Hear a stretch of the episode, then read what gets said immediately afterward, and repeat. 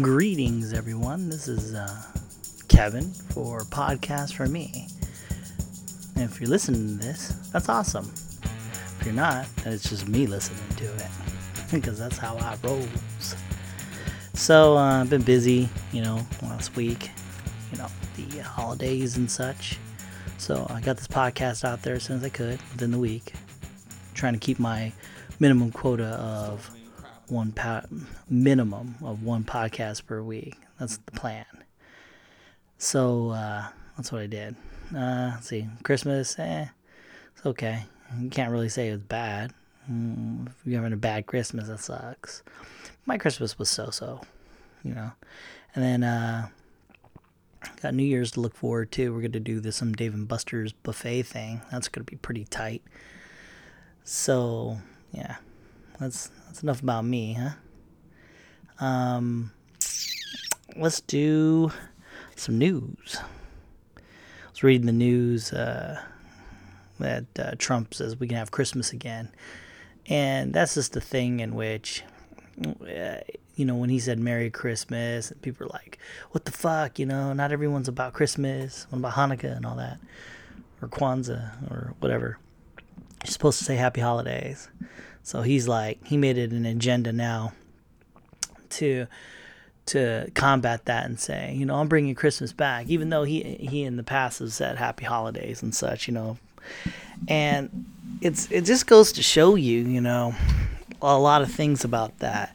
Not in the sense that if you you know, oh Trump he sucks and all that, but um, he is a reaction to what people are nowadays, like the majority. You got this whole side of people who overreact and just get too PC, you know?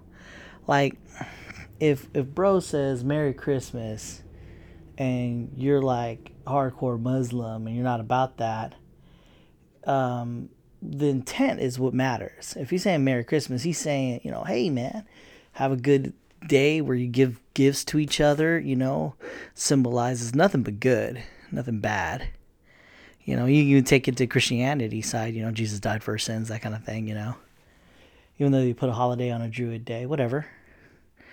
But uh, the, the, the intent is there's no malcontent. That when someone says Merry Christmas, they're just saying, "Hey, Happy Give Gifts Day," you know.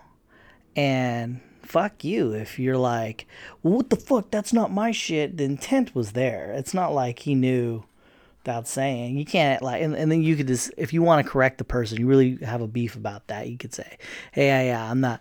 That's not my thing, but hey, thank you. Uh, I'm all about Ramadan, Happy Ramadan, or whatever. Like if you if you were to come to me and say Happy Hanukkah, I'm like, oh, thanks. Uh, I'm not Jewish, but hey, thanks. You know, you you don't take insult to it and saying happy holidays that's just like that's not i don't think that's true to the person you know? You're just trying to catch all be generic with everybody you know?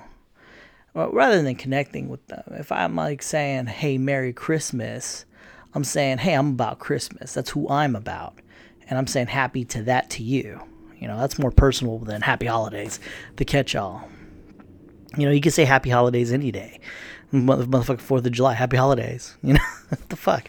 I'm not about Fourth of July. I'm about you know the third or whatever. You know, and and then back to my main point. I kind of straight off, but you know, it seems to be Trump's just feeds off that. You know, and that's who he is. He feeds off this whole "I'm too sensitive" kind of thing. And it empowers the people who voted for him because they were just so sick. Some of them are racist, but other people are just so tired of this whole PC thing, and they want the whole system to just come down and burn because they're just sick and tired of this this bullshit thing. At least you know you kind of get what you get when you're talking to Trump. You know, you got this idiot of a guy, or smart guy, whatever side you're on on that, and uh, he says things that just piss you off. You know, and he does things that piss you off. But at least he's like in your face about it. You know, he's not like hey, you know, I'm a great guy, like Obama, I'm a great guy, but I'm going to press a button and kill a bunch of people with drone attacks. You know, I mean, yeah, that's cool. And I, I like you, Obama, but you do do bad things. This guy's just doing bad things, you know, who knows what he does on the side as a good thing. But, I mean, America, you got to understand, you know, if we keep pushing these whole issues like like oversensitivity, you know, it's just gonna it's gonna grow more of this because it's pushback. Because he's just pushback from all the sensitivity that's going on. You know, yeah, we should look at the other side, but you gotta do that with him too. You know, the only reason he's saying that is because when he said Happy Holidays or when he said Merry Christmas, people try to give him shit for that but the media, the narrative now is like, oh, look at Trump trying to take over Christmas. You know, like I mean, you, you invalidate your whole story structure. If you're if you're a news outlet and that's all you can do is just rag on the guy, oh, he didn't blink enough, or oh, he didn't shake hands right. Look at him drink water. That that trivial shit that you're doing, uh, it makes me think that you work for Trump because it's gonna deafen you from when he's doing real shit. Like if he starts like firing people that are investigating him, or which would be bad, like Mueller, you know, or um, I don't know, doing collusion with the Russians or something like that. We gotta start paying attention to that shit, not the not the shitty things that he does, like oh he didn't say excuse me when he farted, or he doesn't wipe his ass sideways. I don't know. Ew but but like the, the news is literally creating a narrative, and people are clicking. I don't know. It's like the chicken and egg. Who who came first? Um, is it the people clicking on these news stories? Is it the people clicking on these news stories, or the news stories feeding into it?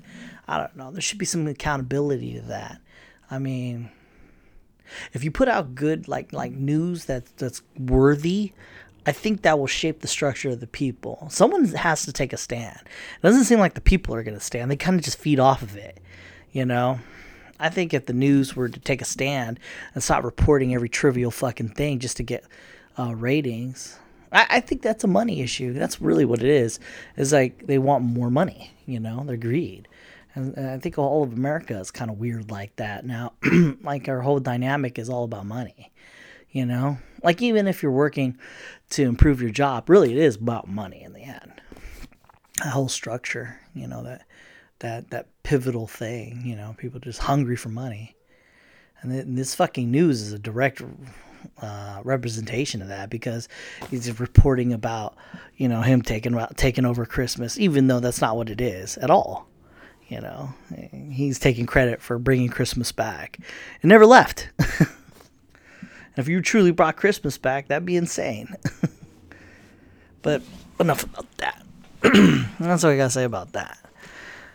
Um, you know, I mean, if you're gonna be hardcore against him, don't be him by being hardcore against him. Try to understand him, and vice versa. You know, when someone is you, you know like we wouldn't have a society that we have now if people just blatantly made judgments and that was it you know? Black people would still be sitting in the back of the bus. They would never have a chance to accomplish anything because we just prejudged them. Now let's go the don't become the very thing you hate you know? You got to understand both sides of the argument. That's what i'm thinking. But if you don't want to do that then don't do it. Oh well you do you. But if you want to reach me and talk about that, I'm at the uh, gmail.com. Podcast for me at gmail.com or the Facebook or Twitter, same name, podcast for me. Um, so this Navy secretary, uh, he um, he's in Afghanistan. This is a news story. Motherfucker has a gun on him, right? Afghanistan. It's a, they even make sure to let you know that it's a war active war area, meaning you can get shot. And people are complaining that th- this uh, civilian guy who's over there has a gun. And what? What the fuck? I mean, he has a gun. What's wrong with that? I'm pretty confident, confident if I was in an area where you could get shot at any minute that I would want a gun with me. Homeboy is an ex-marine too, by the way. It's not like he's just like, you know what? I'm just not gonna yeah, I don't know how to use a weapon. You fucking Marine, dude. You know what the fuck you're doing. Shit, I was in the Navy and we used a Beretta. He had a Beretta, but I, I had a Beretta. And I fired it a bunch of times, you know, training and all. And I'm in the Navy. I know for a fact, you know, 10, 20 years from now, I'll still know how to use a Beretta. That's just like, this shit don't go away. I mean, I won't be as good, but I'll, I'll be able to draw and know what the fuck I'm doing And I'm just a Navy guy. I can only imagine a Marine. They're like, that's their fucking life. And so he goes into this war area, and you know he's it's just him being him, doing him, and he, people got pictures like, "What the fuck? Why has this guy got a gun?" And people just overreacting about that, and that's why you got your Trump right there. Overreacting about a guy in a war area having a gun. How's that a news story? You know, in other news, air is breathable. You know, but that I mean. That is what they say is that. Uh, oh yeah, with the whole New Year's uh, thing, everything's uh, gonna change. Is it gonna be for the better? We don't know. But uh, a couple laws came into play. Uh, they're gonna raise the minimum wage, and uh, with that being said, uh, it's good. I mean, they've raised it before and they raised it again, and you got your pros and cons. You know, I got I got a list here, uh, pros and cons. So the pro, the, the, pros make sense, don't they? It's the economic stimulus. You know, people having more money, they can spend more. Uh, more opportunity for jobs. Now this one, I think they were just fishing for a pro. I don't really think this is a pro. Like. Uh, well, you know, it does actually make sense. So if you're working at McDonald's and you're making, you know, a higher minimum wage, right? Then you don't like it there, you can go to another job. And you have more choices, you know, you're actually, you're not stuck at that job because you're making the pay, I guess good pay. If that's good pay for you, you know, that's yeah, you could move on. So yeah, I guess and you know what, I take that back. Well, I was wrong. He was uh he was kind of wasn't fishing. Uh, reduce expense for social programs. Now that I think is fishing, because you're saying because people have more money, they're not going to use the social programs. That could be true, and it could not, because people are, are all about money and they're greedy. I mean, um, because you have more money, you're going to not use these social programs like uh, the debit card and not debit card, EBT, which which is like you know a food card, food stamps and other social programs because of the way you make money. Like, yeah, I guess, I guess, yeah, you wouldn't qualify, but that would only that would be fleeting, and that wouldn't last as long because it would change that to the amount. So, like, say you're supposed to make a hundred bucks to qualify for this program, now you're making two hundred bucks, and and then uh, you don't qualify for that program anymore. You know, huh? Yeah, I am wrong. I am wrong again. yeah, I guess you would. That is a true thing. you would, it would re- reduce the expense for social programs at, at that time. I think it would change differently depending on inflation and how the economy uh, is.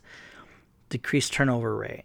Now that I okay now okay. Right, I know I've been wrong twice already, but this one right here, this is it. This is right here. Decreased turnover rate. That meaning employees who are making a higher minimum wage feel more comfortable the, and satisfied in their minimum wage jobs. Now that now I think won't be the case. I think there'll be more instances of people leaving jobs. See, and that counters the the, the first one, the first pro, where it was like uh, more opportunity for jobs if there's more opportunity for jobs, then how do you have decreased turnover rate? You know, this is, this is stupid. But I think it'd be more likely uh, that's not a real thing. I think the decreased turnover rate mean is not a real thing because if I'm working at McDonald's for whatever the minimum wage is, 15 bucks an hour, let's just say, and the boss is a dick because that usually happens, you know, you're like, fuck it, I'll work at AutoZone, same minimum wage job, 15 bucks an hour and if that guy's a dick, you move on. But you know, it gets to a point where you kind of you know understand. Is the boss a dick or is it you? if you keep changing locations and shit keeps being the same, I mean, maybe maybe it isn't uh, them, it's maybe you. uh, inflation.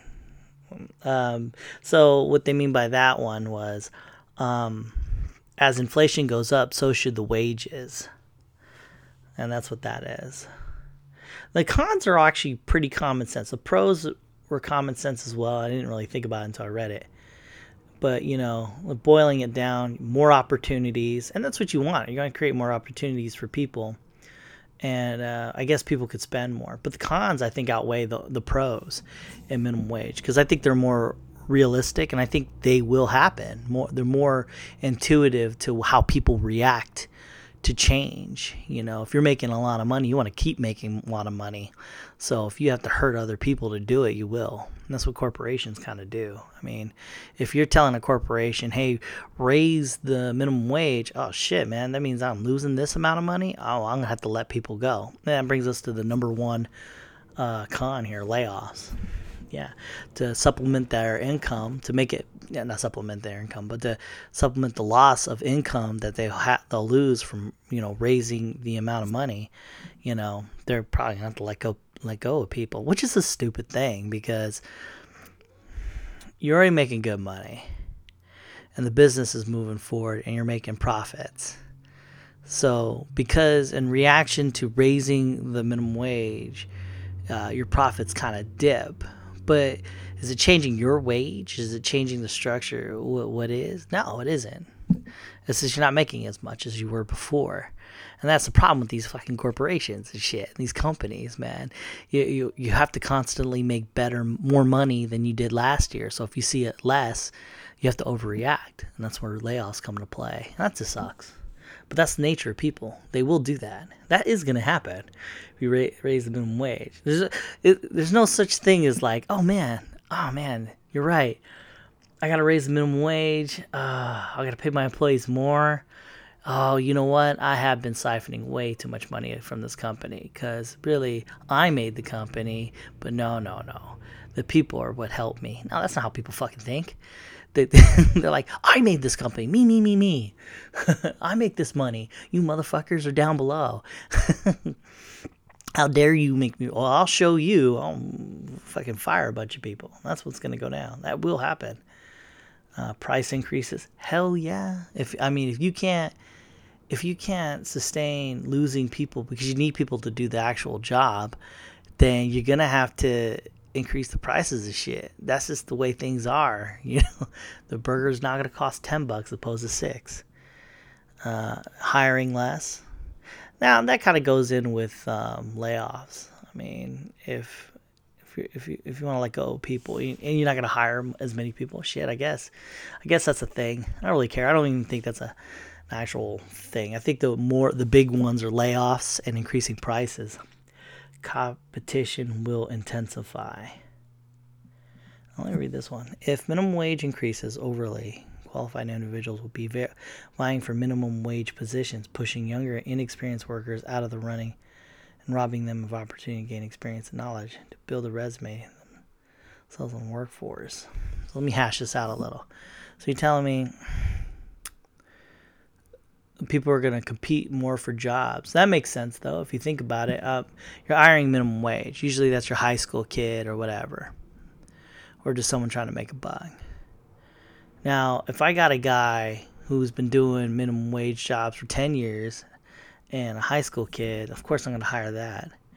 So it will be harder for high school kids to get jobs as much in these minimum wage jobs. I don't think that's a real thing, okay? I just hashed it out. I just thought about that. Mm-mm. Um, I think uh, if the if there's a need, there will be people to be hired. Yeah, I don't think that will be an issue at all Now, if you want to argue about it, let's do it. But I don't I don't think that's a real real thing. I could see it, but no, nah, not gonna happen. Applied inconsistency. Oh, different states for that's a that's a weak con too. I thought they would do better for cons. That's just like uh, you know California will be different from Washington, so maybe people will move. that's stupid. Uh, that's about it. That's your cons. Now, it looked like there was more pros. it's funny. I never thought I would say that. Yeah, it looks like there's more pros to raising minimum wage than uh, than cons. But I think the cons, the, the severity of them, are the outweigh the pros of it because, yeah, you're gonna have people making more money, and that's only gonna be for a little bit of time. And um, yeah, I guess you'd have more opportunity to leave jobs and such if you need to because they suck. You want to get a better McDonald's job or whatever. But I mean, that's only for a little bit of time. I mean, these these fucking companies are gonna come up with robots and shit doing your job. A lot of these jobs could just be done with robots. Such a lot of people could be replaced. And you'll galvanize the industry into doing that. That's what I think. So your pro becomes a con, you know, like it's yeah, people could leave their jobs. They can also be replaced. And as a company that wanted to make more money, that's that's what they're gonna do. I mean, you don't have um, manufactured cars anymore where people are just putting cars on the lot. I mean, they do, they do to an extent, but not like not machines do the brunt of the work. You know, you don't have uh, milkmen anymore. Yeah, you go to the store and buy milk. That's been weeded out. You know, I mean, th- these jobs are going to get weeded out, and then raising the minimum wage. I don't think that's the way to go. Uh, I'm all about the little man because I'm a little man. You know, I'm all about more money. I get that, and there's there's a fake one. There's a fake. Oh, that's bullshit move. It's so say they raised it to 20 bucks an hour, right? Minimum wage. And you're going to college and you make 20 bucks an hour when you got out of college for your job.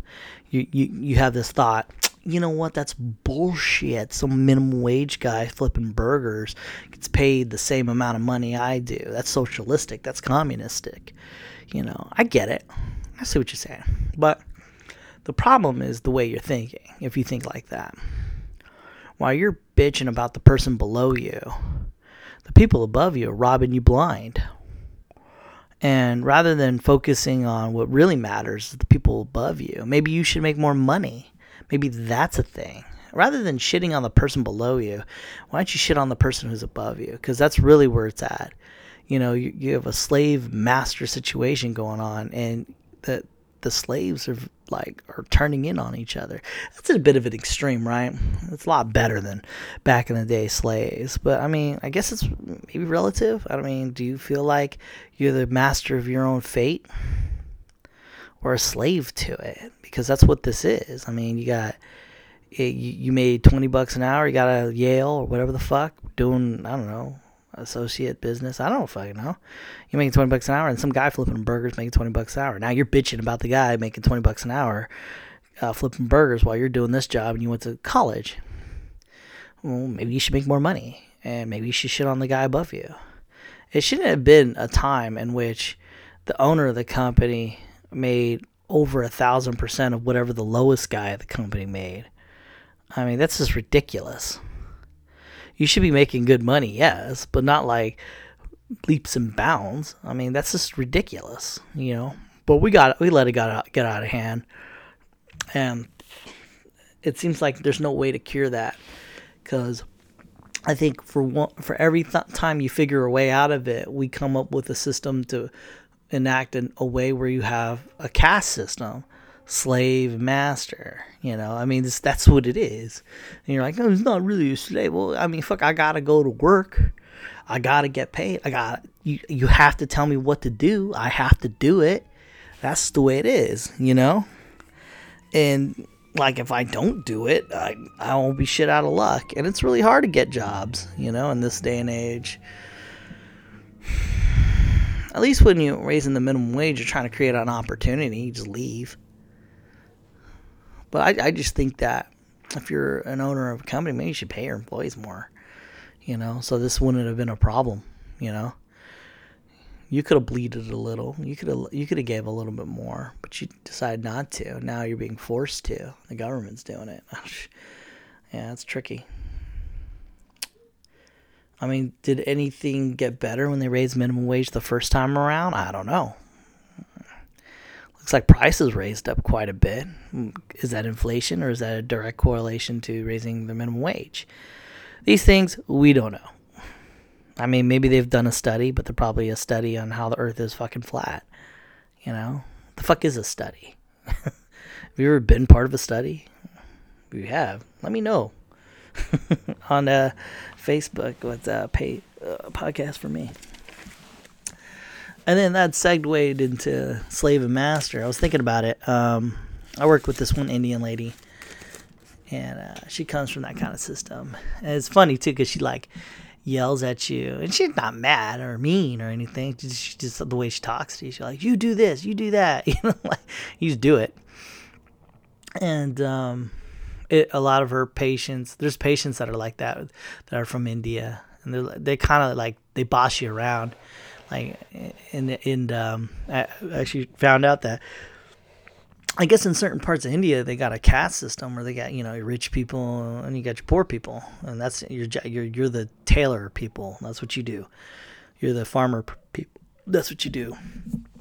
And you know what? I have to say, I thought about it for a second. I was like, and with at least with the caste system, you know what's up. You know, you are a slave, and then you have a master. So at least you have that kind of a not slave master, but but like you got you got you're the worker caste. You know, really frees up for thought. You know, you're like I'm part of this system. You know, because we have it now. We are in a in a caste based system. This is that we can't. It's so convoluted that you don't know it. You know, you got to go to college to get a good job. How do you get to college? Well, you need money. Well, what are you going to do? Are you going to get loans? Fuck no. I mean, if you get loans, you're going to be in debt. Okay, I guess you can get some loans and push further. I guess my parents have to pay for most of it. Uh, they're going to have to help me out, but they don't have enough money because we're poor. Well, I guess I can't go to college. I guess I'm not going to college. I guess I'm going to work these jobs, and then you're stuck. That's that's it. You're to be like that and then say, you know, oh, I can, can't afford college. Uh, I'm just gonna go and, you know, take uh, loans. Oh, I, can't. Aff- loans took me only this far. I need more money. Oh, my parents have money. Oh, okay, because they're doctors. Oh, now I've become a doctor too. Oh, see now, or like I'm a computer engineer. Oh, my parents are like physicians, you know, or uh, uh, psychiatrists or something like that. You know, they got money. They helped you out, and, they, and you you created a system in which they're rich. You know, rich get rich and the poor get poor. I mean, that's uh, that's it. I mean, you're going to be part of that system. And you like to say, "Oh, pull yourself from the bootstrap." You know, that doesn't work. That's that's not a real thing. Of course, out of a hundred poor people, you get the one or two people that pull themselves out of the muck. You know, but the rich people, you know, you got a hundred rich people. Ninety nine percent of them will get to where they need to be to say maintain that status quo of being rich. Of course, you'd have the failures, the outliers, the ones who do drugs, didn't get enough. Um, uh, attention when they were kids. They didn't hire a good Mexican nanny. That's a funny thing too, if you think about it.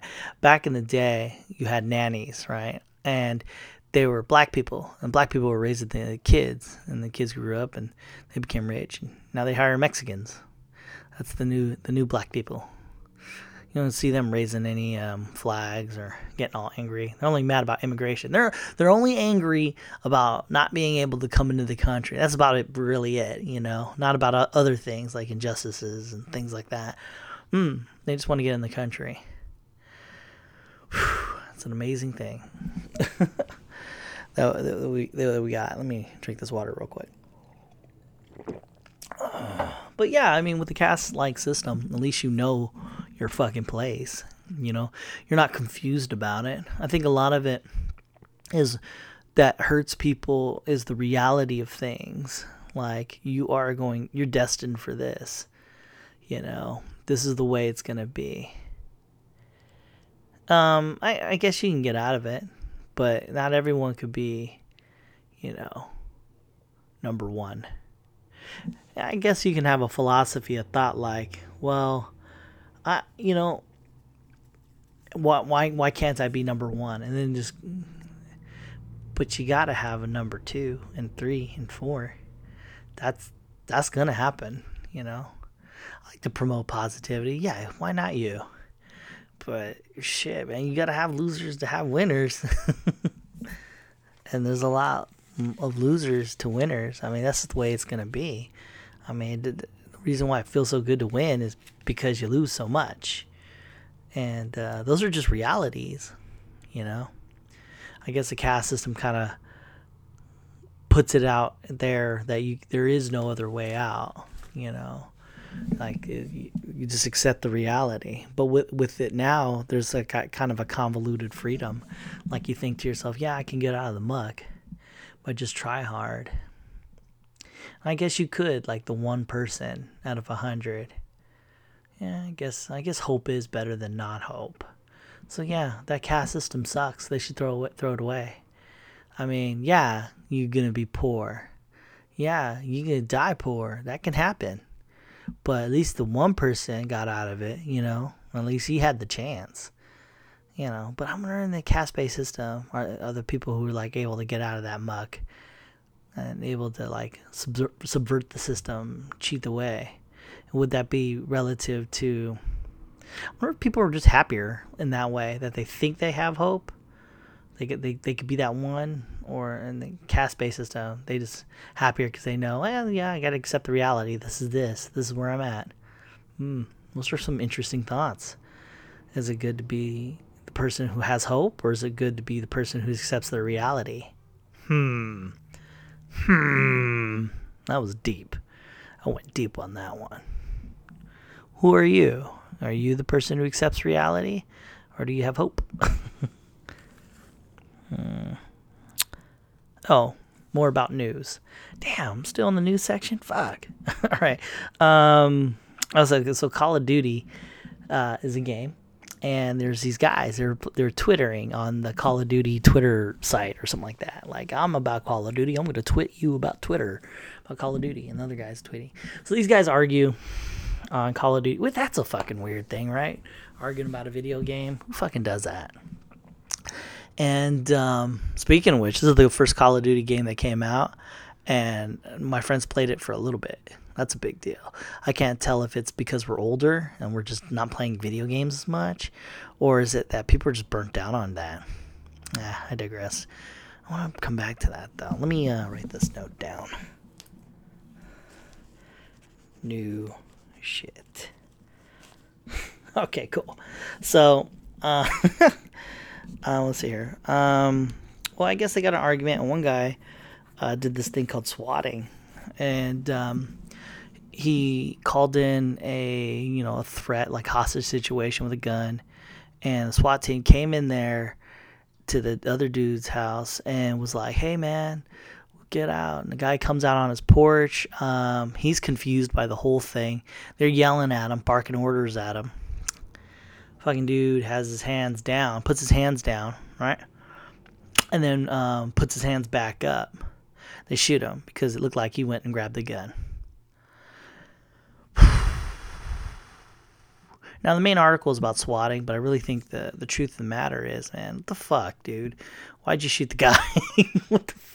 Like, I mean, like if you're behind cars and shit and you got guns, how much damage can that one guy do? I don't know.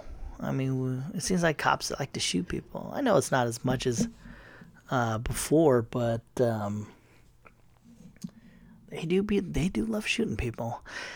It, it's really because they're amped. They're like level ten when they get there. They're like ah, fucking, they're ready to go because they think it's a hostage situation. And then fucking the guy flinches and he's dead. I mean, would it be easier to train the entire human population to understand um, orders when in a high stress environment? Or would it be easier to train the SWAT team to chill the fuck out and not be dialed to 10 and try to assess the situation just a little bit better?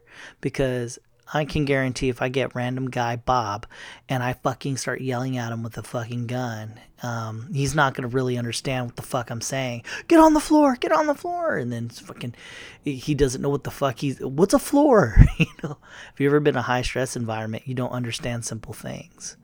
And here you got a bunch of dudes with guns pointed at you. What the fuck are you going to do? Yes, they think it's a hostage situation. Yes, they think it's that. They got the guy dead to rights as his hands are up. And, um, like, I mean, unless this guy is like fucking John Wick, man, he ain't gonna kill everybody there. I mean, he might get a shot off, maybe hurt you. I think the sacrifice of the one guy getting shot by accident. I mean, this is say they they better they what they need to do is come out with a statistic of how many cops are dying from guys who are raising their hand to uh, going down to their waist and busting out a gun and killing everybody. They need to fucking throw that statistic out to, to justify going to a fucking guy's house, even though they have like I don't know uh, a SWAT. They you know it's a prank call basically. They don't know, and they're going over there to shoot this dude. I mean or I don't know, they should figure a better way. I mean, all it is is you yelling at a guy, he doesn't know what the fuck is happening, and he makes one wrong move. And like I said, you can't train the entire uh, American population to be shit, fucking chill in a high stress environment. Not, I guess you could do that in schools. There you go.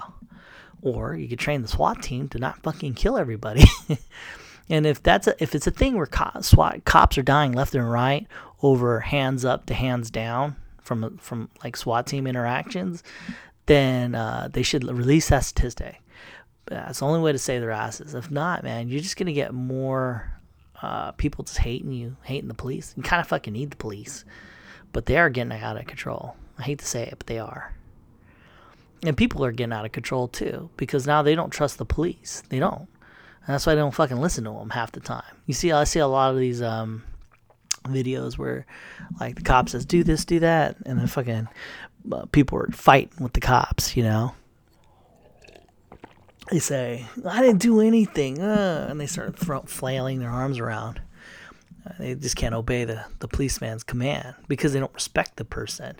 And that's that's what's happening right now. Nobody respects the police because of what they've done.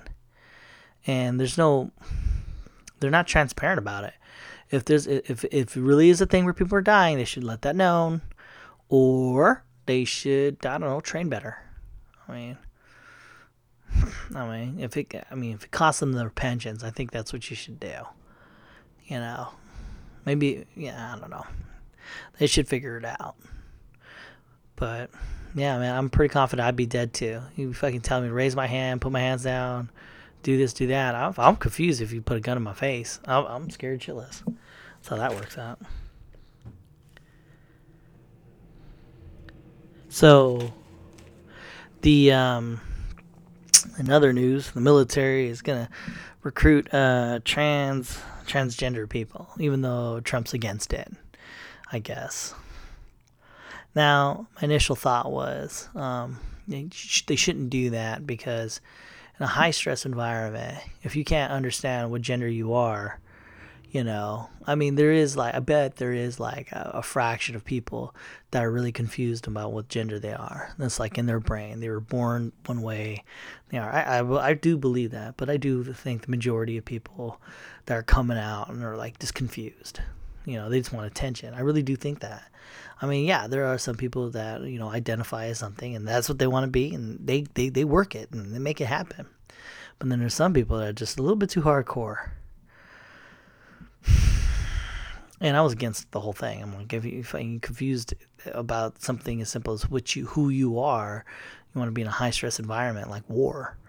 But I forgot they got to when they recruit you, you got to go through, you know, you got to go through boot camp. That weeds out the confusion.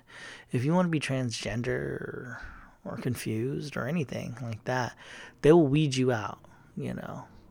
Now, I mean, that does bring in problems though i could foresee i mean you recruit you get like a, these transgender transgender people and they're not really transgender they're really just some most of them are just like confused about who they are and they just wanted attention or maybe they're gay and they didn't know you know something like that they figured they needed to dress like a woman to attract that or a man to attract that you know but really they're just sexually confused you know and that that's one thing now, when the fucking guy starts yelling at you and making you do things and shit, you get all confused and you can't handle it. You got to blame the fact that they don't want to. I they don't want to respect your your uh, I what, what you want to identify.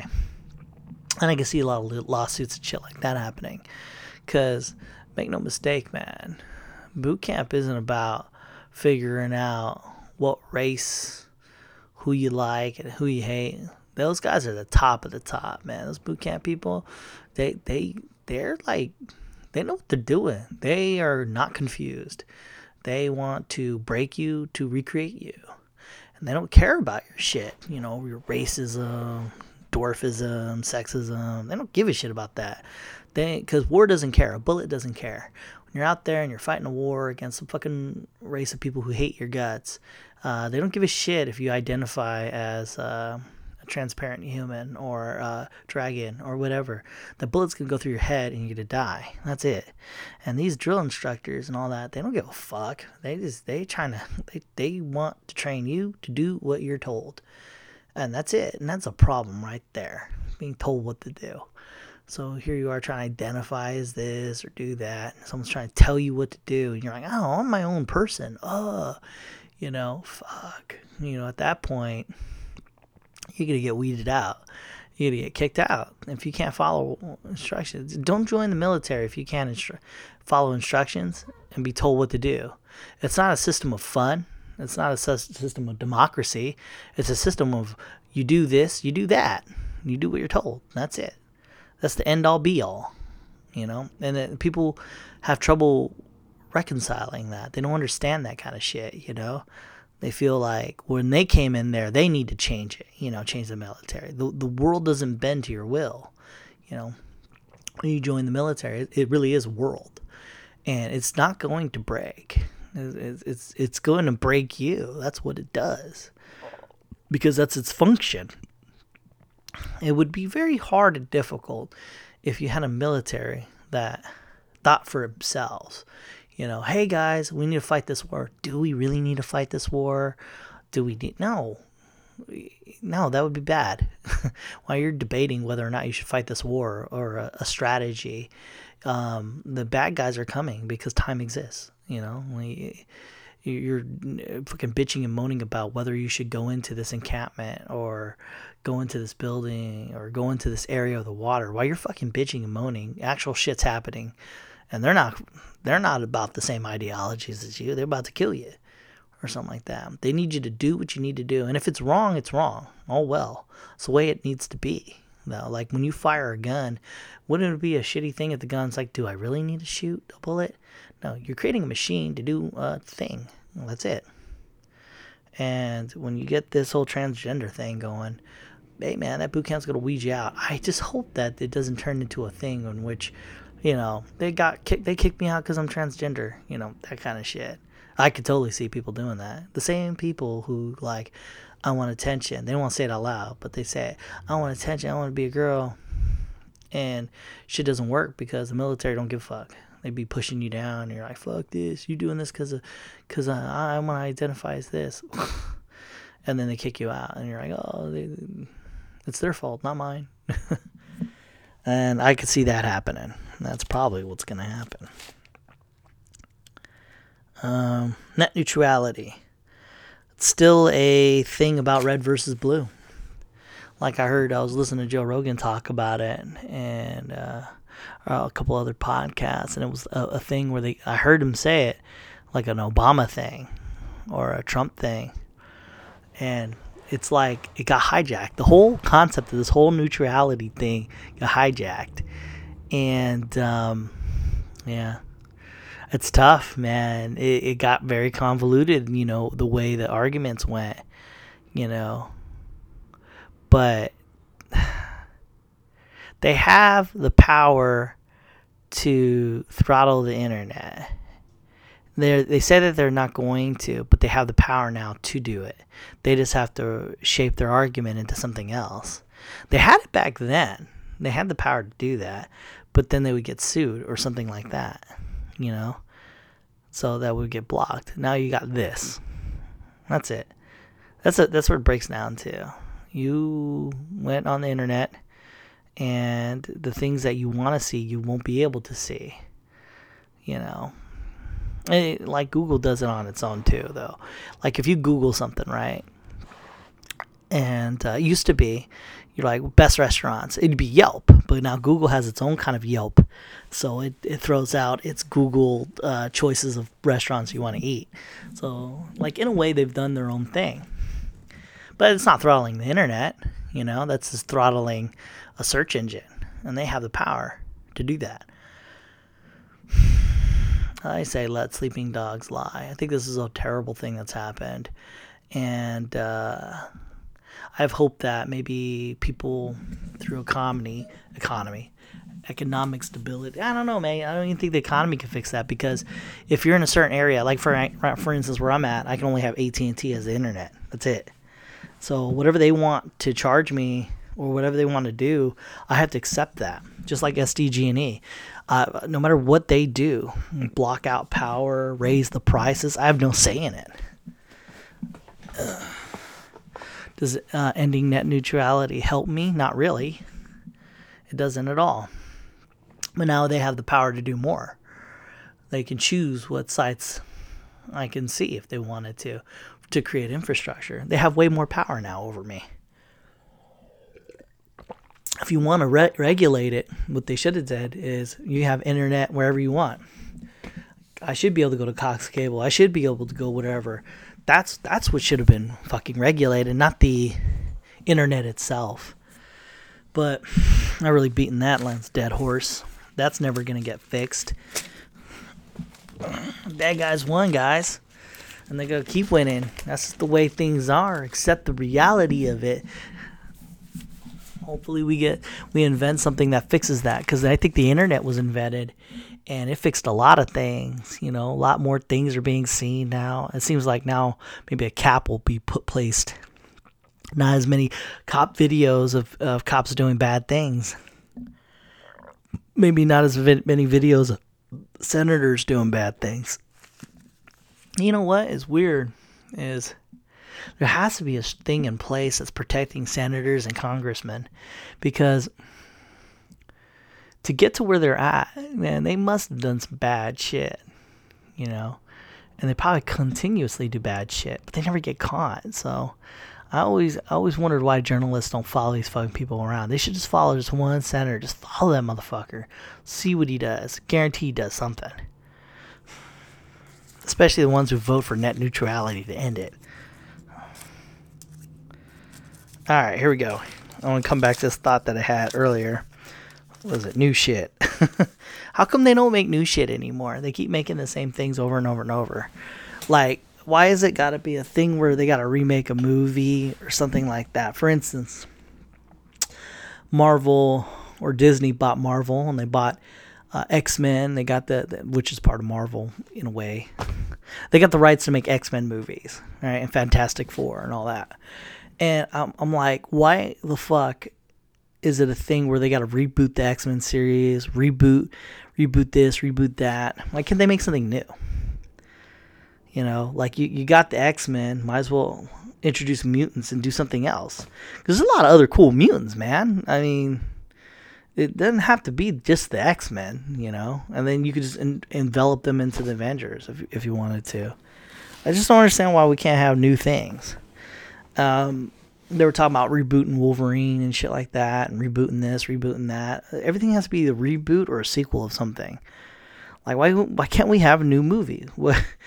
okay, how about games? I'll take it to games. For instance, uh, Call of Duty. They they fucking just keep rehashing these Call of Duty games, and they got the new one, Call of Duty Two. Uh, no, my bad. Call of Duty uh, uh, World War Two or what the fuck, man? They always they already did that already. They already did World War Two. They did it back in the day on the PlayStation. This is PlayStation 4 now. We're about to have PlayStation 5. all we do is keep coming out with Call of Duty games, Assassin's Creed, why can't they just come up with a new game? You know, like everything has to be a remake, movie wise and shit like that. Shows, rebooting Knight Rider, rebooting Baywatch. You know, before Baywatch, Baywatch was Baywatch. It was a new thing. Before Knight Rider, Knight Rider was a new thing. That's, that's the way it was. Why can't we have new shit? We just have to remake shit. I, I really thought I had more to hash out about that, but really that's just a, compl- uh, a complaint of mine, and I don't think that's ever gonna get fixed. an A, man. How many new movies that we have this year? You know, ha segue. So, um, yeah, let's do my top ten. You know what? First things first. Let me go on one more tangent. So, uh, before I do my top ten movies of the year and top 10 worst movies of the year. I'm going to say uh, January 1st is uh, California will be able to uh, sell recreational weed, which is cool.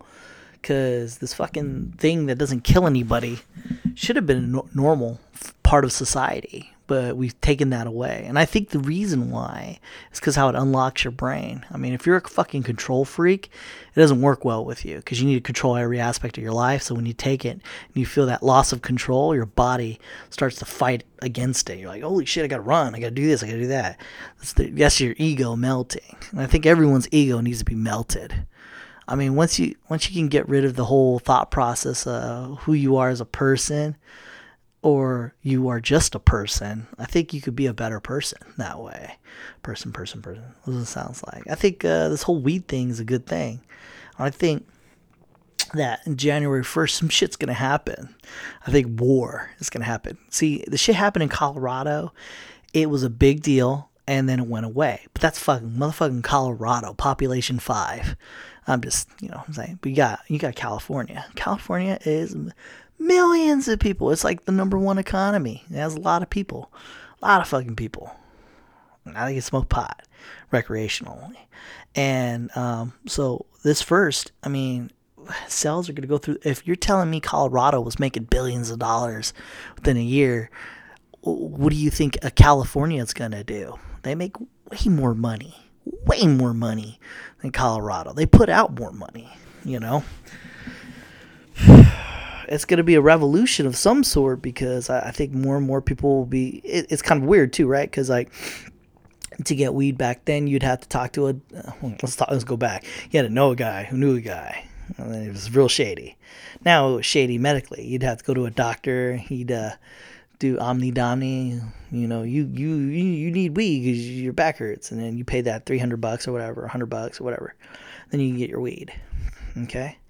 That was your outlet. Now it's recreational. So Bob, he can just go into one of these places and say, I want the cushy punch. And then he'd be getting weed. Boom, done. Mission complete.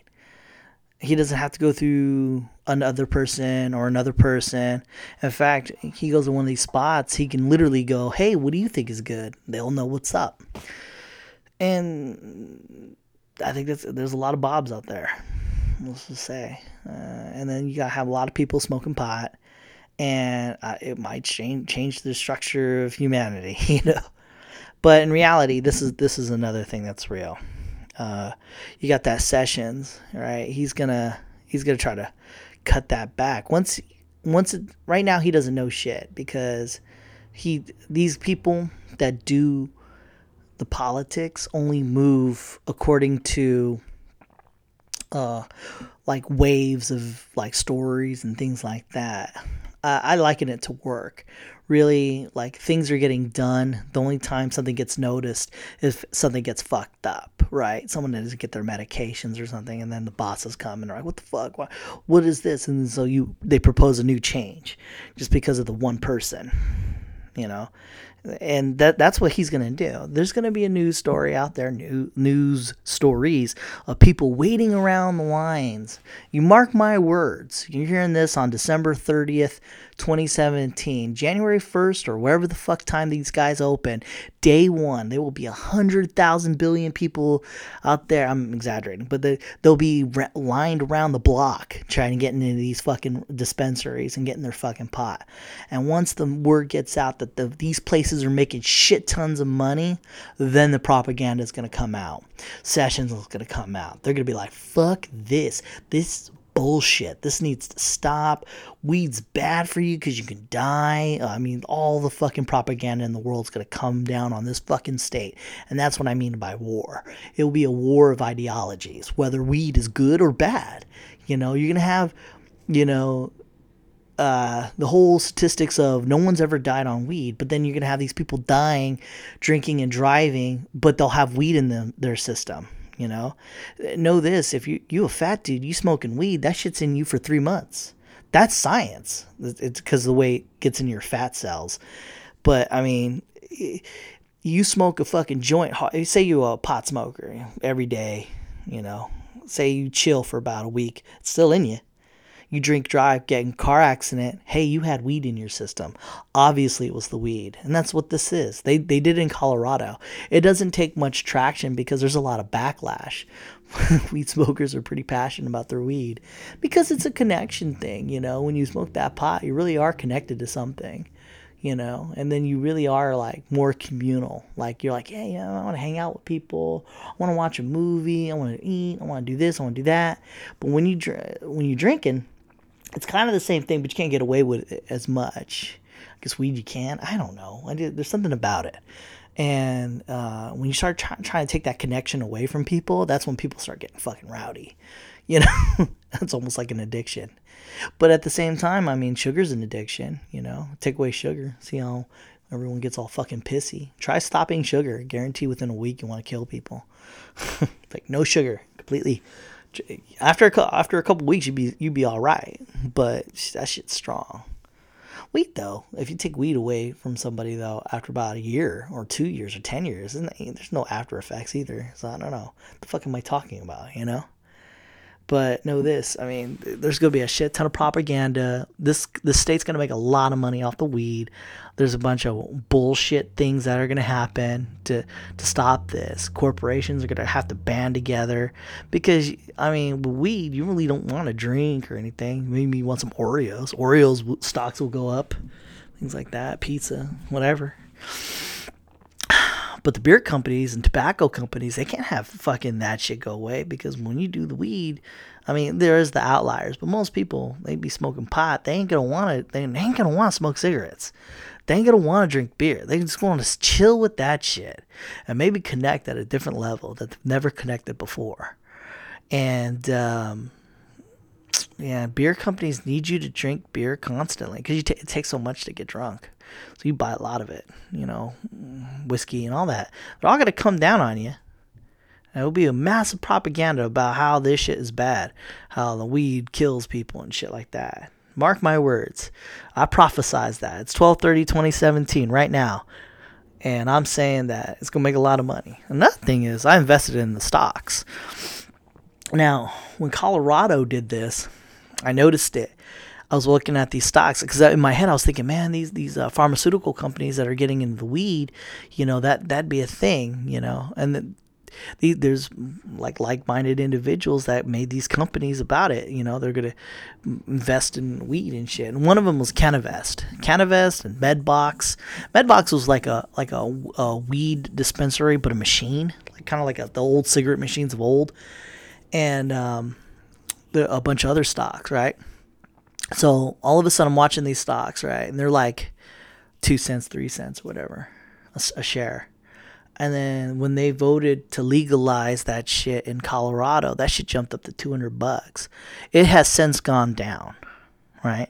But when Colorado did it, boom. I was like, what the fuck? 200 bucks a share? Millionaires overnight, you know? And uh, hey, yeah, man, if you if you believe what I'm saying, you should invest in these stocks. The medical marijuana, MJNA, that's the California-based version of that.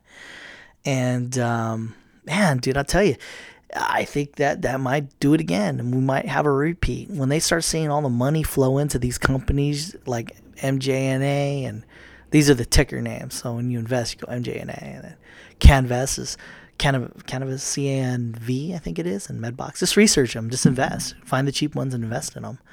But um, well, they'll shoot up. Just the news of it will shoot up. You know, buy low, sell high, guys. But uh, yeah, man, I, I really do think that's gonna happen.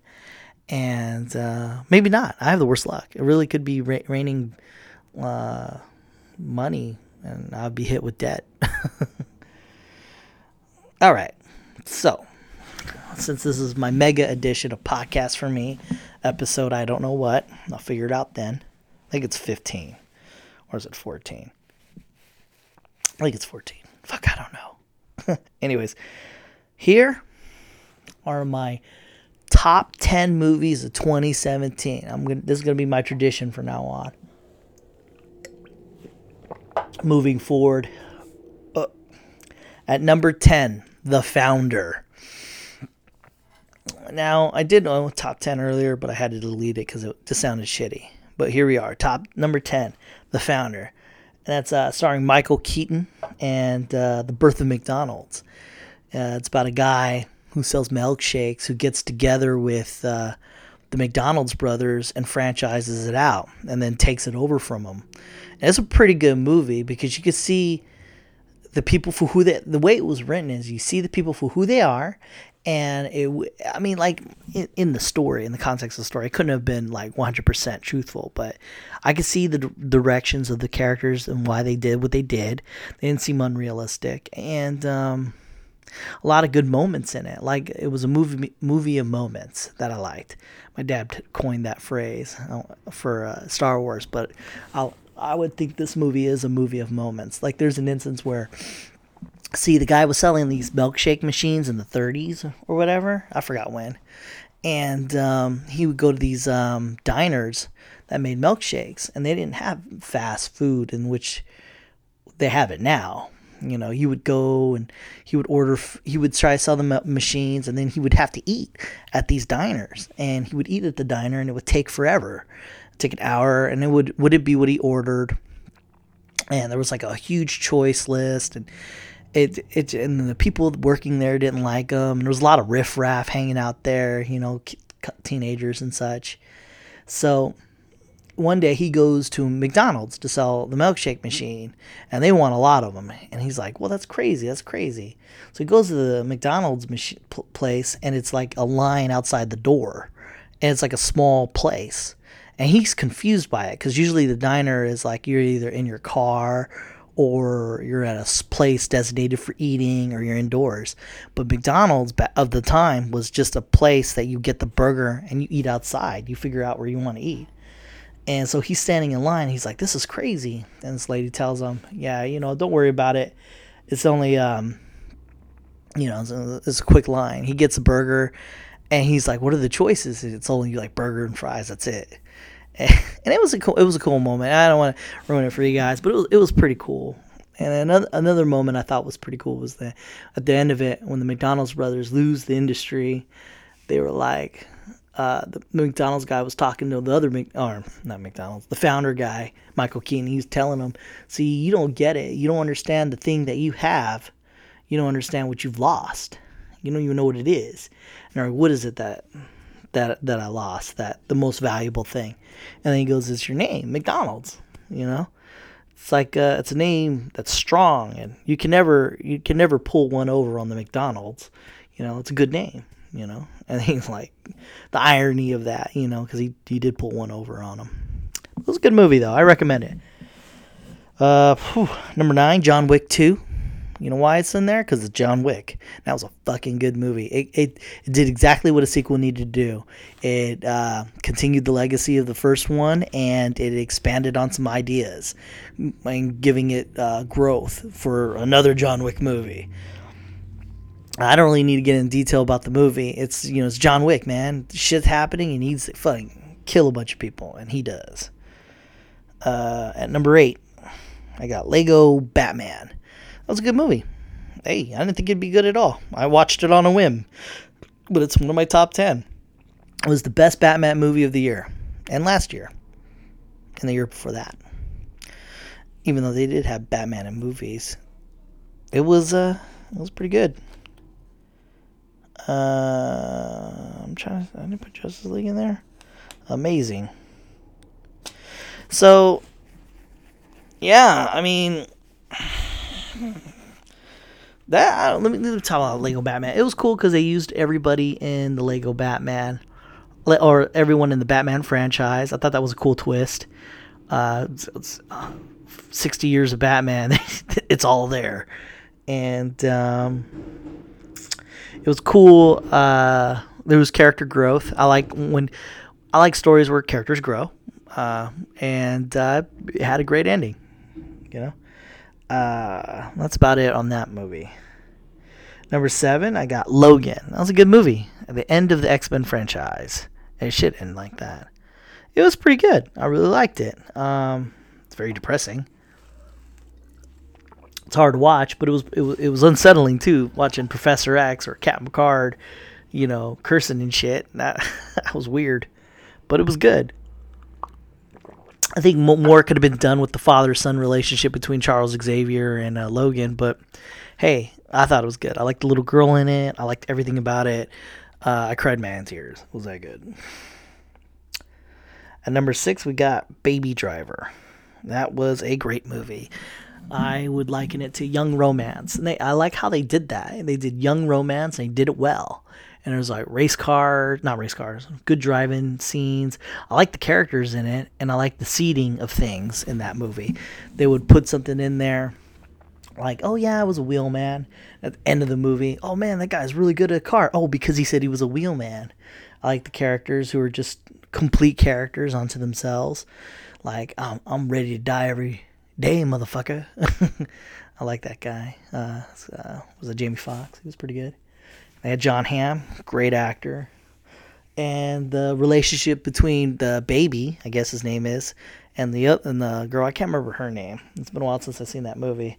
But the way it, it sparks off and it goes, I mean, it was good. It was really good. They were into each other because they're young.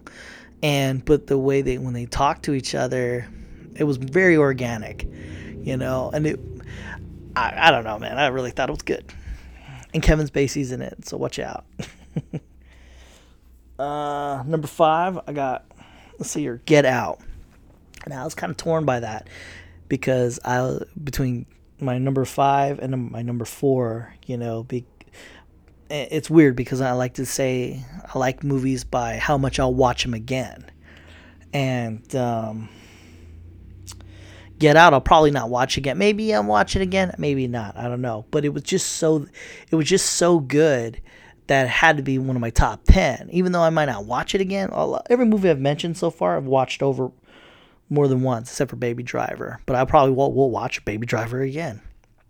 But uh but get out although i probably won't watch it again maybe i don't know it was good because it was different. It was like a twilight zone movie you know?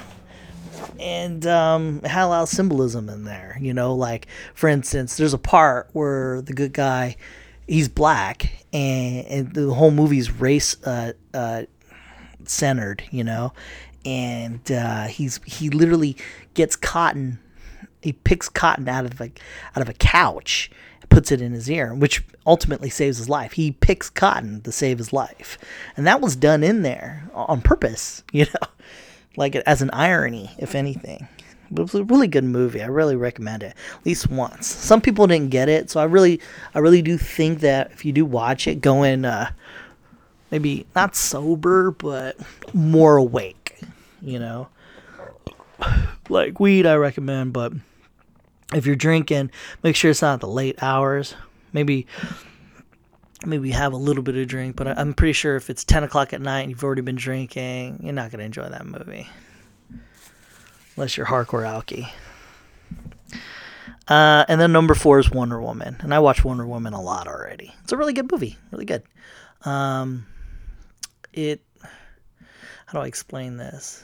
Uh, the, the, there's great moments in that movie. The story was well. I like the character growth. The plot twist at the end was crazy. Um, they didn't explain a lot of shit. Like you watch this movie and then you watch Justice League, and it's like the difference between night and day. I mean, the director of that movie knows how to create and structure a story, you know, and it was really good as opposed to Justice League, which has to explain everything to the audience.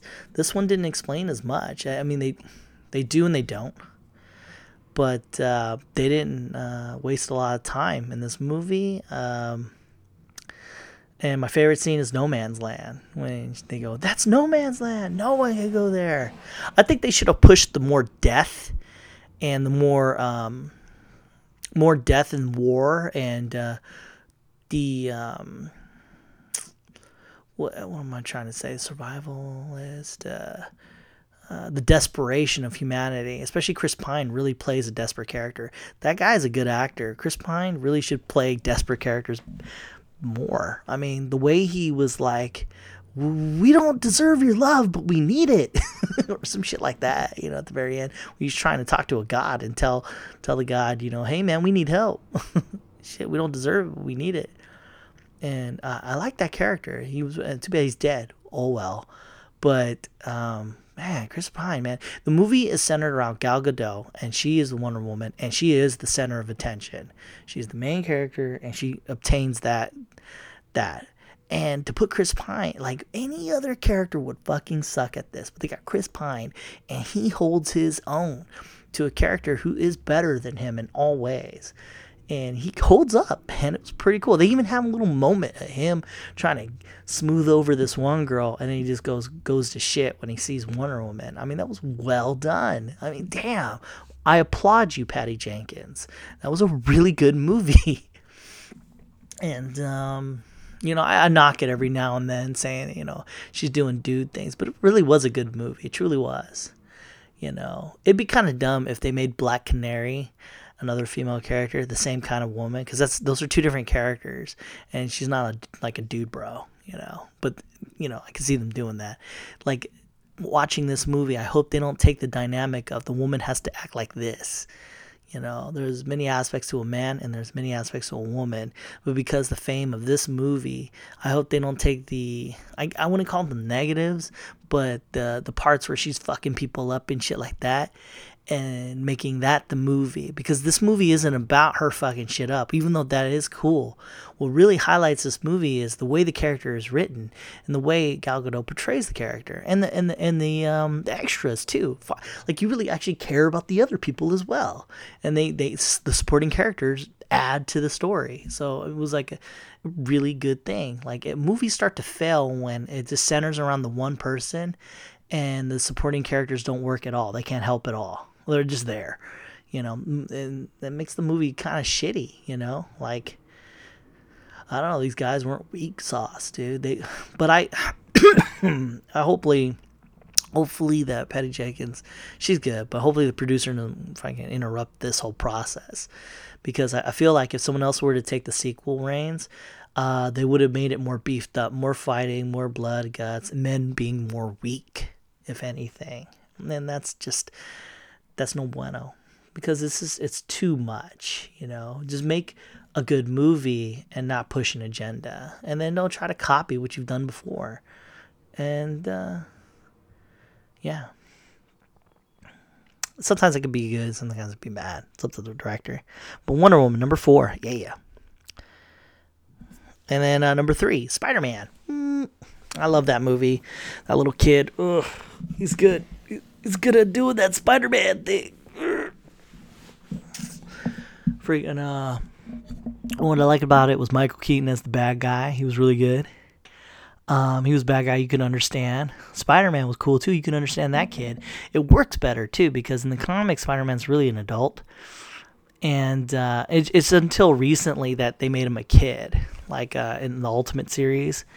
And I think that Spider Man works better as a kid, it, well, in this in, introducing them this way, I think works better as opposed to having a fully formed adult. Because with an adult, you kind of like there's there's only so much growing, but it's cool watching a kid grow, become like a like a proper hero. I hope they go full arc on him in the sense that he's starting to get the ropes and then he becomes his own man, learns from his mistakes, and then passes on that knowledge. I hope they, they go that direction because because that Secret Wars was tight. There's a comic book in where Spider Man beats up the X Men, okay? And he was running away. And he was top shit. Like everyone understood Spider Man was the dog, man. Because right now, Spider Man starts in this movie, he is weak sauce. He just gets the better of the bad guys, which is cool and it's well written. But, I mean, it would have been shitty if if he just stays weak all throughout the series. That's pretty stupid. I want him to be top dog, you know, a kid who grew up. Um, and number two, Thor Ragnarok. Now, that movie is my number two because it made me laugh hysterically. I liked it tremendously. I want to watch it again and again. It's a great movie. I don't need to get into the intric- intricities, intrinsic. I can't use words right now. I don't want to get into why it was so good. It just watch it. And um yeah, Wonder Woman was a better written movie, but I like Thor more. What can I say? Thor real. They took a movie. They took a character I thought was stupid. Thor. Um, I, how many Thor comics do you own, guys? and then they made a movie about it, and it's really good. Well done. I applaud you. Uh, and good acting, I thought. I don't know. It was a really good movie. I'm going to see if I can find that online. Uh, I mean, to pay for it somewhere. Yeah. Anyways, That was a good movie. And then my number one was Guardians of the Galaxy Volume Two. That was my favorite movie because it gave me all sorts of emotions: happiness, sadness, laughter, all that. I was laughing out loud. I was crying out loud. That movie was so good. I don't want to go into the details of the movie, but it was really good. Yeah, there's parts where I like I was bawling, man. I, I, I really man hit deep. Shit cuts deep. And I like the characters. I like the adventure. It was a real good space adventure. Uh, it, it seems like they got the essence of Farscape and put it into a uh, two-hour movie and everyone watch Farscape because that's a great movie. You just got to get past that first season. That's all I got to say. Get past that first season. I promise you a nice ride. A show that's really good for four seasons and a movie. All right. That was my top 10. What are your thoughts? What are your top 10? Let me know uh, on the facebook.com. You can leave me a comment on the SoundCloud. You can give me a review on the iTunes on podcast for me. All right. And then we'll end it with this my 10 or top 10 worst movies of 2017. Here we go. Number 10, Ghost in the Shell. I, you know, like I liked how it looked. It was a great movie. I'm a fan of the the anime. Uh, not the not the original anime. It was too heady, but uh, when there's a show, standalone complex, and when it gets deeper into it, I think that was a better show. And I think Ghost in Shell onto itself would have been a better TV show than you could do a movie because of the way that movie's written. I mean, or that movie, the way that the, the story concepts are. I mean, the identity of self. What who, are you a person? What is a person? Are is it just body and parts? What happens if you put your mind inside of a robot body? What the fuck are you then? Is that you? If how about if I cloned you and you had your own brain? You know, what happens if we're in a simulation? I mean, a lot of these questions are in there in that that that anime, and they made a movie. And in the movie, it seemed like they were too busy trying to recreate uh, imagery from the anime. And we live in a day and age of Marvels where you make CG anything, you know, and it looks pretty cool. But people are, I don't know, they're full of all of this. You know, their their stomachs are full of watching cool animations and things like that. It's just not going to work. What people want is that plus story. That's what gets you the accolades, and that's what they should have focused on as a very strong story driven. Uh, anime. It's not more about the images, even though it did look cool for its time. It's more about the story and the characters and the identity of self and all this philosophical bullshit. You know, that's what the fucking heart of Ghost in the Shell was. That's why it's on my 10 top 10 worst movies of the year because they had a great product. They just didn't know how to bring it to fruition. And people were all hung up about whether or not she was Japanese or not, you know. What the fuck, dude uh, I think if they focused more on the story as opposed to visuals, it would have been an epic movie of epic proportions. In fact, maybe they should have lowered the budget. Maybe they shouldn't have used Scarlett Johansson because they got a movie called Primer. And that's low budget as it gets. There's like two or three actors in that whole movie. And all that all it is is talking. And but the story is so good. I've watched that movie 10 times over. And it's because of the the high concepts of the stories like who is self i mean like if if you go back in time are you you or is it the person back in time you or are you both you what is you you know things like that i mean it deals with those kinds of thoughts it deals with time travel in a weird way i mean that's what Ghost in the Shell should have been like. Not like time travel, but more story driven. It should have been like low key, some CG stuff. But you're just too busy trying to create uh, visuals and you lost track of what you had, the product you had. Now they're gonna come out with this uh, Battle Angel, Angel Alita or whatever the fuck, but it's James Cameron, so it should work because he's good. He's good at story structure. He's really good at stuff. But at the same time, man, I mean, if you just keep focusing on visuals and not story, your shit's gonna fail. Um, number nine, Emoji Movie. That movie was just fucking terrible. There's no rhyme or reason. It's just fucking terrible. God, it was like a piece of shit. It should be my number one. Um, yeah, it should be my number one. I don't know. Fuck, my top 10 isn't really that great because there's 10 p- movies I hate almost equally, if not more than the others. I don't know. Fuck, that's stupid what I just said. Yeah, the emoji movie's about. E- what the fuck pitched this? Uh, emoji icons and they have a story and then they're trying to help at the same time. That's the A plot. The emoji econ, uh, icon is supposed to be sad face, but he's not sad or or meh I guess he's the meh face. I have no idea. And but he has different faces, and that's weird. And uh, uh, he's trying uh, to be like his parents, but it doesn't work. He wants to be himself. It's a whole identity thing. But at the same time, this kid's trying to get with this one girl. And through the emo icon, he's he learns how to be just himself because he's everything. The fuck ever. Oh, it's a terrible movie. I want to puke. Uh, number eight was a uh, Ninjago. I was bored. It was a boring Lego movie. It was, you had the Batman movie. That was great. The Ninjago movie that was terrible. I fell asleep a couple times. You know what? I have to watch it again. Maybe maybe it's not that bad. I don't know. It was boring. And I watched the TV show with my kid. I love it. Spinjitzu and all that. And they had like cool moments, you know. It's like they had a concept. Uh, it was like, okay, you have these inspire, as, uh, aspiring writers, right? They're really good they never got their chance. So they, they, they just need to make money. So they go, hey, you got to make a, uh, a fucking show about Legos. We're like, fuck, okay. So they make the best story they can with this fucking Lego movie, and it's really good. So there you go. Uh, number seven, Pirates of the Caribbean. Uh, Dead Men Tell No Tales, Lies. Oh, that this is garbage movie. They just keep making sequels. They need to stop making sequels these movies. these are terrible movies. They just keep making them.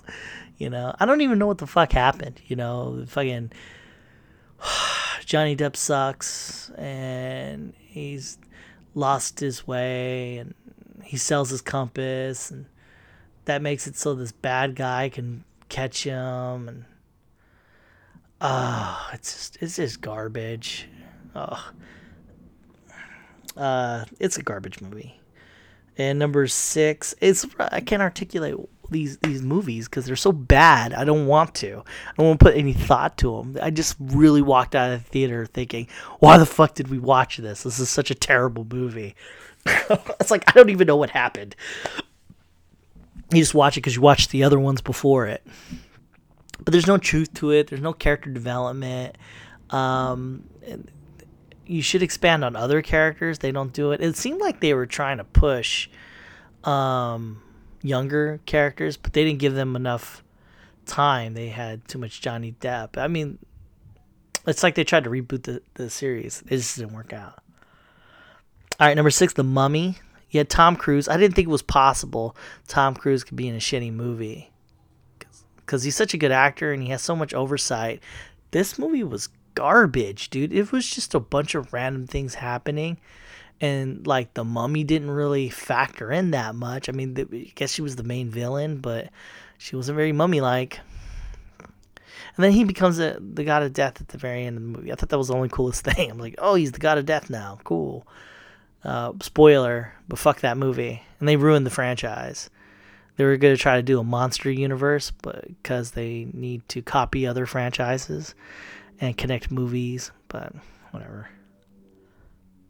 Uh, number five, uh, as I put the Dark Tower. Really? I don't really put number five, the Dark Tower, my disappointment. I really wanted to like it. They had character people I like. I like Idris Elba. I bromance for that guy. I like Matthew McConaughey. I'm all about that guy. But they didn't give him enough room to breathe. I mean, the, the movie was there was so much going on there. That they, I don't know. They really couldn't they really couldn't push that movie forward. I, I, I really, I really think they had a tr- they had trouble with the, the sheer scope of how much of the movie comes from these books. There's like 12 books or something like that from the Dark Tower series, and it's hard to encapsulate all of that into uh, into a movie and condense it. But what they should have did, I they did make their own story because the Dark Tower onto itself is a new story. Is um they really should have focused on the main character and not the kid and grow him up. like make him learn from his mistakes. And then that would make him a complete character. So and then have the villain at the same way trying to do the same kind of thing.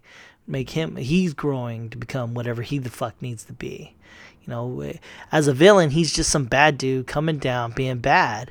You don't have an understanding. You don't want to know who he is. You don't know why he is. But if you had an understanding of why he's bad it would have created a better tension for when when the good guy kills him. You're like fuck he, he uh, sucks you know? But he had to die you know? You know i don't know. That movie was badly written. Yeah man it really if you if you had just made that character a little bit more i don't know trying to do something become better by taking over the world i don't know. It just seemed like he was just mindlessly being bad just so he could bring the darkness from outside the universe in i guess. And then you get the main character and a little boy and they're growing together. I don't know. It just wasn't done right. I really wanted to like that movie, just didn't work. Maybe I should come up with a how I would have fixed it uh, thing. All right. Um,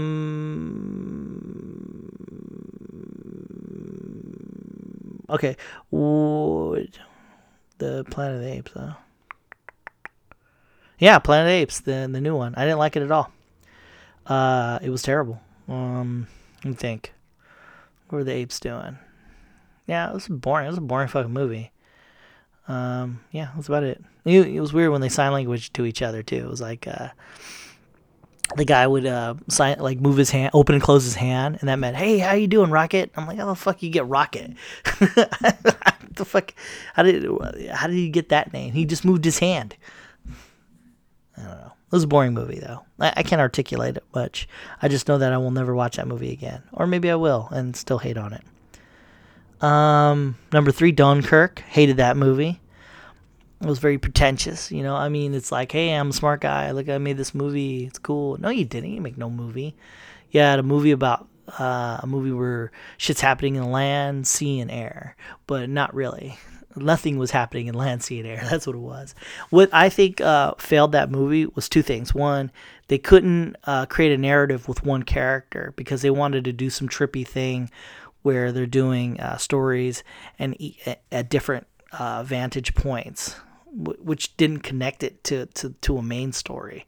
I think if they had just one character who intercedes all three parts of the story, like like he's like critical to that to that part, and it would have been cool if in one part he's a good guy, and one part he's a bad guy, and one part he's a good guy. That would have been cool, you know. Just so happens the circumstance of where he was at in that time.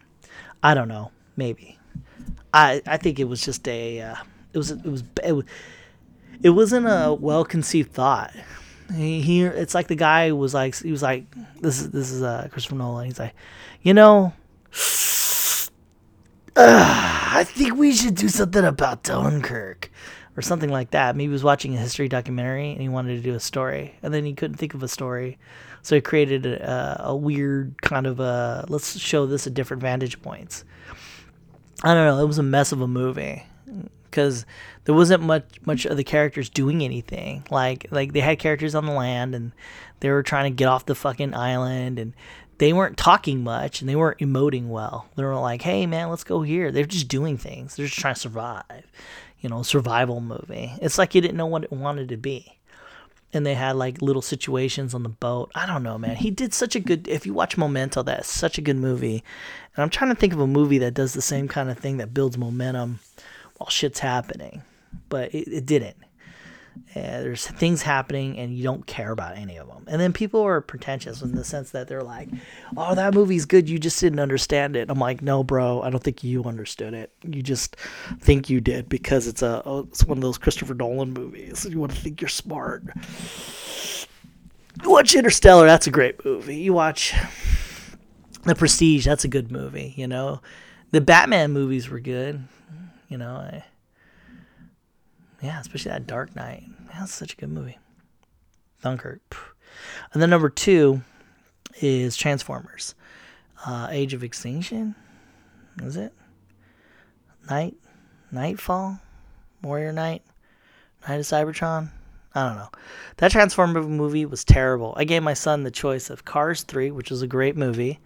Not my top 10, but a great movie. Or Transformers. He chose Transformers. So I'm in theater watching this fucking movie that's garbage. There's this shit happening left and right. If you, oh my god, it was so terrible. Like, oh, I want to vomit. Watch that movie, understand what trash is. But they're gonna make more because they make money. So they're gonna make more of these fucking piece of shit movies. And number one, and my top number one movie, worst movie of the year of all time, is only the worst movie of the year because of the ruined potential that it could have been. And that's Star Wars 8. Ooh, mic dropped. I would drop my mic, but it's heavy and it would make a loud sound. That is a terrible movie. Now it is. I keep saying that. I did like some parts. My dad called it a movie of moments, and I agree with them. There's moments that I liked, but like it shouldn't. It should be a movie I liked altogether. It wasn't, and I think that if they just had a fight scene at the very end between Luke and Luke and um, whatever the fuck, or Rey and whatever the fuck, at the very end, it would have been saved. Because there are parts in that movies that is like why are we doing this? At first i'm like oh yeah we're doing this because of that. And then nothing happens.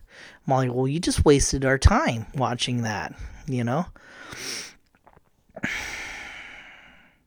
And characters not telling every i mean there was parts where if you had just said a couple of words shit would have got done.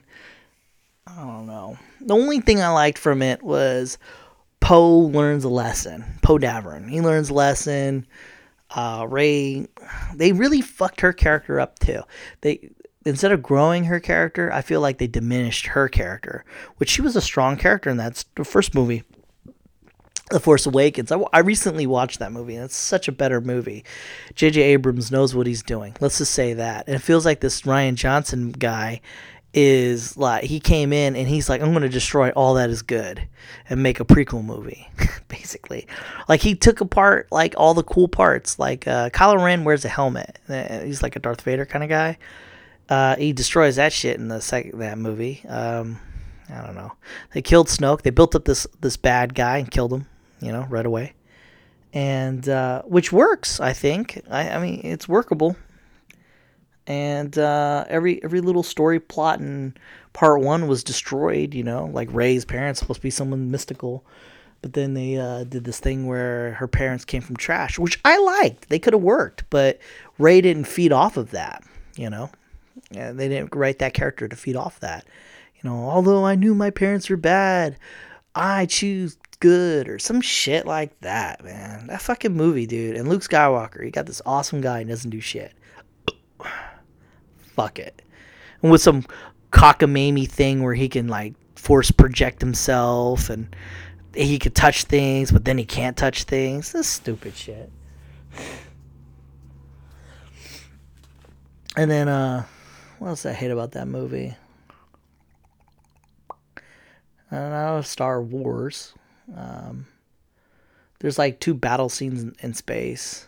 There's only one lightsaber fight um, and it's not that great. And the choreography, uh, choreographness of it, the fight choreography. Know. I'm not saying words right. The movie was terrible. They couldn't fight right. They didn't know how to fight. Um, I don't know who the Kylo Ren guy that Adam Adam Strong, Adam Savage. I don't know that guy. Why couldn't they have put stand-ins or something like? Wear his mask so he could fight good. He fights terribly with that lightsaber. Did you not watch like Star Wars? They they had good fights. That's like the only thing that was good. You know, it's another thing is Rian Johnson. I, I was looking at my Facebook. It said that he enjoyed the prequels, and I'm like, oh, that's not good. And lo and behold, here you are. Uh, I'm pretty sure that people's love for that movie will fade because of the squandered potential. Because I think this third movie is going to be the best. Because J.J. Abrams has to really bring it up a notch.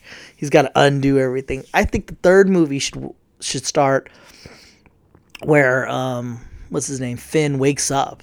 It turns out that whole second movie didn't even happen. Anyways, that's my top 10 worst movies of the year. Um, if uh, you have your own top 10 list, let me know. uh, you want to hash it out, let me know on the uh, podcast for me facebook.com or Twitter, same name. Uh, I'm on the SoundCloud. I'm on iTunes. Comment there. Uh, review. Give me a give me a give me a review on the iTunes. That'd be great. Or SoundCloud. Share away. Download and share away. I don't even care. And with that, I mean, hey, let me leave you with some things. Understand the other person, right? Don't just judge. Invest in some marijuana stocks. Uh, you can do a share builder. Well, I think it's Capital One now. And uh, MJNA, do that. Buy a hundred shares. Buy a thousand shares. Buy a million. Whatever. And if the investment doesn't work out, oh well. I mean, shit, that sucks. But that's like a lottery. You know, you don't know. and uh, do more. Do better than you did yesterday. Be a better person. I tell you. I tell you all this because we all should strive to be better people as, as we get older in life. Even the day you die, you just want to be a better person. And uh, as I say, uh, um, you never know. Stay frosty, everyone.